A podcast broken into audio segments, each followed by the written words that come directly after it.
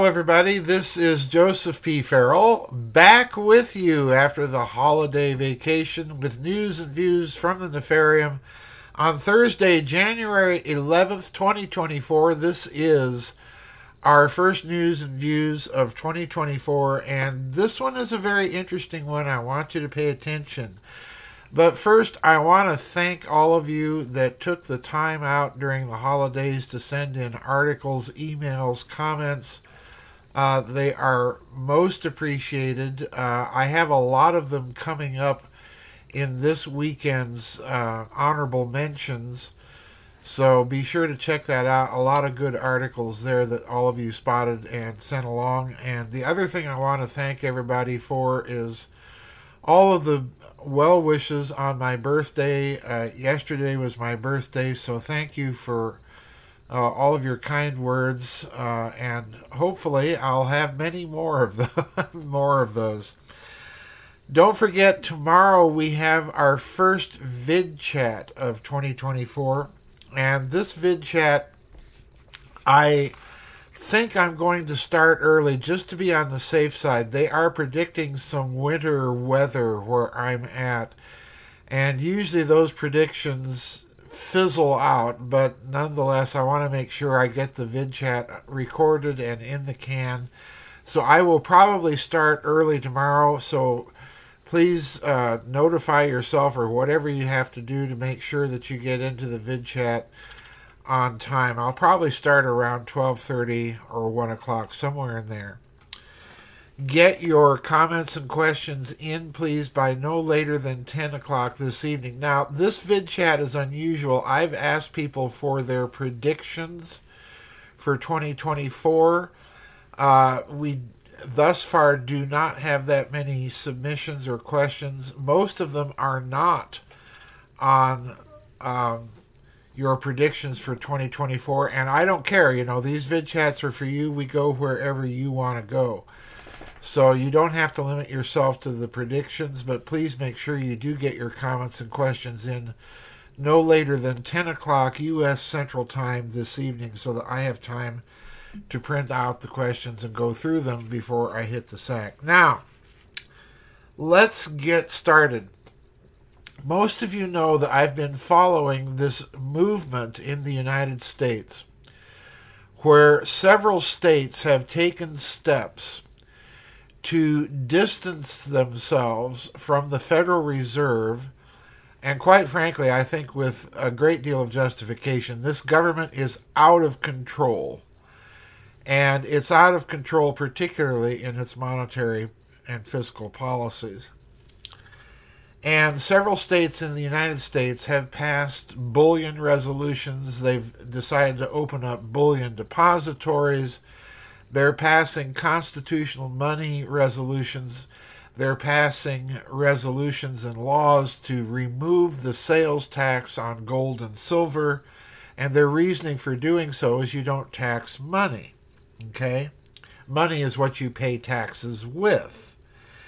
So there's a lot of movements going on to decentralize the control of the money supply and to remove it from private hands. Now, over the years, and this is something if you've paid attention to Catherine Fitts and me when we're doing her Solari wrap ups, you'll be aware of the fact that both she and I have been cautioning people that merely starting a bullion depository is not enough. Because the next thing you have to do if you really want that kind of system of money is you have to start talking about the convertibility of any certificates of deposit not only using them for money but you have to be able to redeem those certificates and that's what I mean by convertibility. You have to be able to take them to your bank and get whatever amount is specified on those certificates in the form of bullion. Now I've been warning that the bullion depositories could be a sneaky way, in other words, for the central bank to sneak in so called gold backed cryptocurrencies or central bank digital currencies. Without that issue of convertibility and the ability to use that stuff as money in everyday transactions, or even to pay your taxes, then all of it is just talk. Well, there is a bill before the Kansas legislature in the Kansas State Senate. And, you know, I've lived in Topeka, so this bill kind of intrigues me because this bill appears to be the most carefully thought out bill thus far, and incidentally, it's going back to a previous period in American history. We'll get back to that in a minute. But I want to read the first four paragraphs of this article. I will link it for you. And I want you to pay in particular attention to the third paragraph, and I will probably read it twice so that its true impact hits home. So here we go. It's datelined yesterday, January 10th, 2024, Topeka, Kansas. Quote, a bill filed in the Kansas Senate would make gold and silver legal tender in the state and would effectively repeal the state capital gains tax on the same. Passage into law would eliminate barriers to using gold and silver in everyday transactions, a foundational step for people to undermine the Federal Reserve's monopoly on money. The Senate Federal and State Affairs Committee introduced Senate Bill 303 last year, and it will carry over into the 2024 session. Under the proposed law, specie coins issued by the U.S. government or any other specie that a court of competent jurisdiction designates would be legal tender in the state of Kansas and recognized as a medium of exchange for the payment of debt and taxes. Folks, let me interrupt there and say that's a wow because literally what it means is you'll be able to take your bag of gold and silver coins to the Kansas State Treasury and use those to pay off your taxes. So the other thing I anticipate that Kansas is going to have to do is what other states have done is they're going to have to establish a bullion depository. We'll get back to that. But I want to continue now with the all important third paragraph. I want you to listen to this very, very closely quote, specie is defined as a, quote, coin having gold or silver content or refined gold or silver bullion that is coined, stamped, or imprinted with its weight and purity and value primarily based on its metal content and not its form. Unquote. So, in other words, if you have a little coin that is from, let's say, a private mint, and it's a, a let's say it's a five ounce gold coin, and that coin is stamped that it's five ounces of 24 karat gold, pure, 99% pure, uh, five troy ounces of gold, then that counts and qualifies as specie because the value of the coin is determined by its content, not what's stamped on it. So let's continue with the next paragraph. By allowing the court to designate additional specie to be used as legal tender, Kansas could free its citizens from potential supply constraints imposed by the use of only United States minted gold and silver coin. More importantly, the people of the state of Kansas would be able to define what specie is con- considered constitutional tender, further distancing themselves from potential control of their competing currency by Washington, D.C. Unquote. Now, folks, all of this, when I read this, I thought, holy cow, this is of all of the legislation I've seen thus far from various states dealing with the issue of bullion and specie, this is the most clearly spelled out. And the definition of specie here is all important because what it means is the courts can designate any specie. It doesn't have to be uh, minted by the United States Mint and have the stamp United States dollars on it. It could be South African gold Krugerrands or what have you. It could be literally anybody's specie coin. It could be gold and silver from communist China or Singapore or India or what have you. So, in other words, the definition here of specie is what is freeing up the money supply. In other words, you don't have to transact in things that are stamped dollars. You can transact in weights of specie, and those in turn are are what are defining the units of value. So this to me is very interesting, and I want to go a little bit further to one more paragraph in this article before I tell you what this is hearkening back to, and the answer is quite surprising.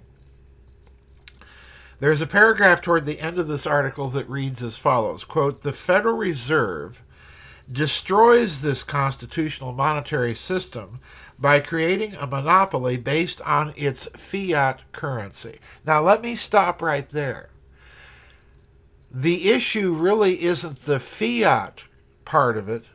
The issue is that it's a fiat currency created out of thin air that is monetized debt. In other words, simply to use it, you are trading interest bearing notes. So, in other words, it's not even fiat currency, it's fiat debt. Let's continue. Without the backing of gold or silver, the central bank can easily create money out of thin air. It's not creating money, as I've as I've said many times, folks. Monetized debt is the facsimile of money. Please grab that principle. This not only devalues their purchasing power over time, it allows the federal government to borrow and spend far beyond what would be possible in a sound money system. So, in other words, in a sound money system, you have to have X amount of gold or silver. You have to have that convertibility. And with it, then, comes something that we're going to talk about in a minute called the reserve requirement. Without the Fed, the U.S. government wouldn't be able to maintain all of its unconstitutional wars and programs, like supporting a war in the Ukraine, or Israel for that matter, while at the same time flooding the country with gobs of immigrants and handing out phones and money to them. it's that simple. The Federal Reserve is the engine that drives the most powerful government in the history of the world. Now, Folks, all of this business about accepting specie as currency and allowing any specie minted or coined anywhere to be defined as legal tender. This all goes back to the era of President Andrew Jackson and the war against the central bank, the second central bank of the United States, and which he was eventually successful in getting rid of.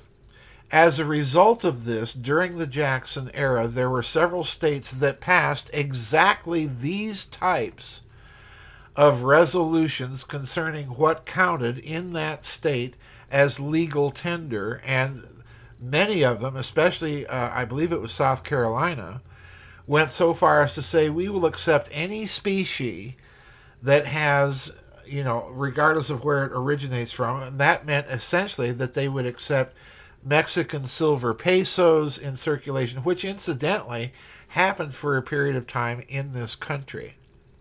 Uh, Mexico minted a lot of uh, silver coinage that was of high quality and and uh, high refi- pardon me high refinement and exact weight, and that became uh, legal tender in many places in the South in this country. So we're returning to a Jacksonian program. Now, here's where we're still follow, falling a bit short. If you are going to make this whole system work, you're also going to have to have a system of state banks, as in North Dakota And those banks, in turn, should be the banks of record and public account for their state governments. That means the state banks run their pension funds and so on and so forth. Now, Catherine Fitts has been arguing for this for quite some time, and I agree with her. But the second thing the state banks should be able to do is to issue notes on the state bank. And again, this was done during the Jacksonian era. And in fact, if you study carefully, that system, or hints of it, I should say, continue to be used in the Confederacy after their secession.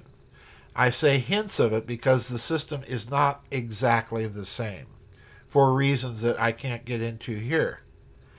But interestingly enough, if you're going to start a state bank and issue treasury notes, then the next thing that is going to have to be addressed by these states considering these measures is how this affects the chartering of banks within their state and also what the reserve requirements of specie should be. Now, technically, if you are going to have this kind of system, you should have a 100% specie reserve requirement. In other words, if someone brings in $100 of silver or gold specie and puts it in your bullion depository, and you issue to that person a $100 certificate of deposit, and that person in turn uses that certificate of deposit to conduct business. You should not be able to circulate any more cert- certificates of deposit on the basis of the gold or silver held in that bank. When that deposit, that certificate of deposit, is presented at a bank for re- a redemption in specie, then that certificate of deposit should be destroyed. And this is where it gets bad. Because obviously, banks don't like to do that. They like to rehypothecate that gold, they like to reuse it to create more money out of thin air. But notice that the money that those banks are creating is still not debt based fiat money. All they're doing is creating a system of fraud. So I think the next thing that is going to have to be done is careful consideration of what kind of reserve requirement are you, if any, are you going to stipulate that banks maintain. Uh, obviously, basing a system on on this type of, of system means there are severe constraints placed on the creation of money and credit. But nonetheless, uh, the issue of reserve requirements is going to have to be the next step in this philosophical debate that's going on. Are you going to permit governments to issue treasury notes on the actual productivity of the nation or of the state in con- in conjunction with the use of certificates of deposit as a a medium of exchange or not? This is the next big huge issue. But Kansas is really taking a page out of the history books with the specificity of this law, and particularly the way that they are defining specie. So uh, they are doing all the right things. If this if this bill passes, watch it to spread to the other states that have done this. You're watching the states putting into place a an alternative monetary system. But remember, the danger lurks that without convertibility, without specie being recognized as legal tender, and the ability to use specie in everyday transaction, to take your silver or your gold specie coin, regardless of its origination, and use it at your local grocery store or at any other business uh, then it's it's all for nothing. So the the next thing we're going to have to do is figure out how do we how do we publish the news of these laws and how do we convince businesses that the laws mean what they say and enforce them. This is this is going to be the next big huge struggle. But anyway, kudos to Kansas. Um, you're watching kind of uh, the Jacksonian era version 2.0. Uh, there were problems in the original era, as anyone who's studied it will tell you. Uh, Martin Van Buren, of course, the successor to Andrew Jackson, was really kind of the brains behind this whole sound money movement. Uh, there were lots of laws that were passed under his administration, in some cases by his administration. So it's an interesting era to look into. Uh, Kansas is letting us know that that kind of thinking has not left us. Uh, maybe this time around we'll have better luck with it. Anyway, that's it for today's news and views. Happy New Year to all of you. Again, thank you to all of you who sent articles and things to me over the vacation. Remember, we do have the vid chat. Get your questions and comments in by 10 o'clock tonight. I'll be there early tomorrow to kick off the new year with our first vid chat of 2024. Bye bye, everybody, and we'll see you on the flip side. God bless.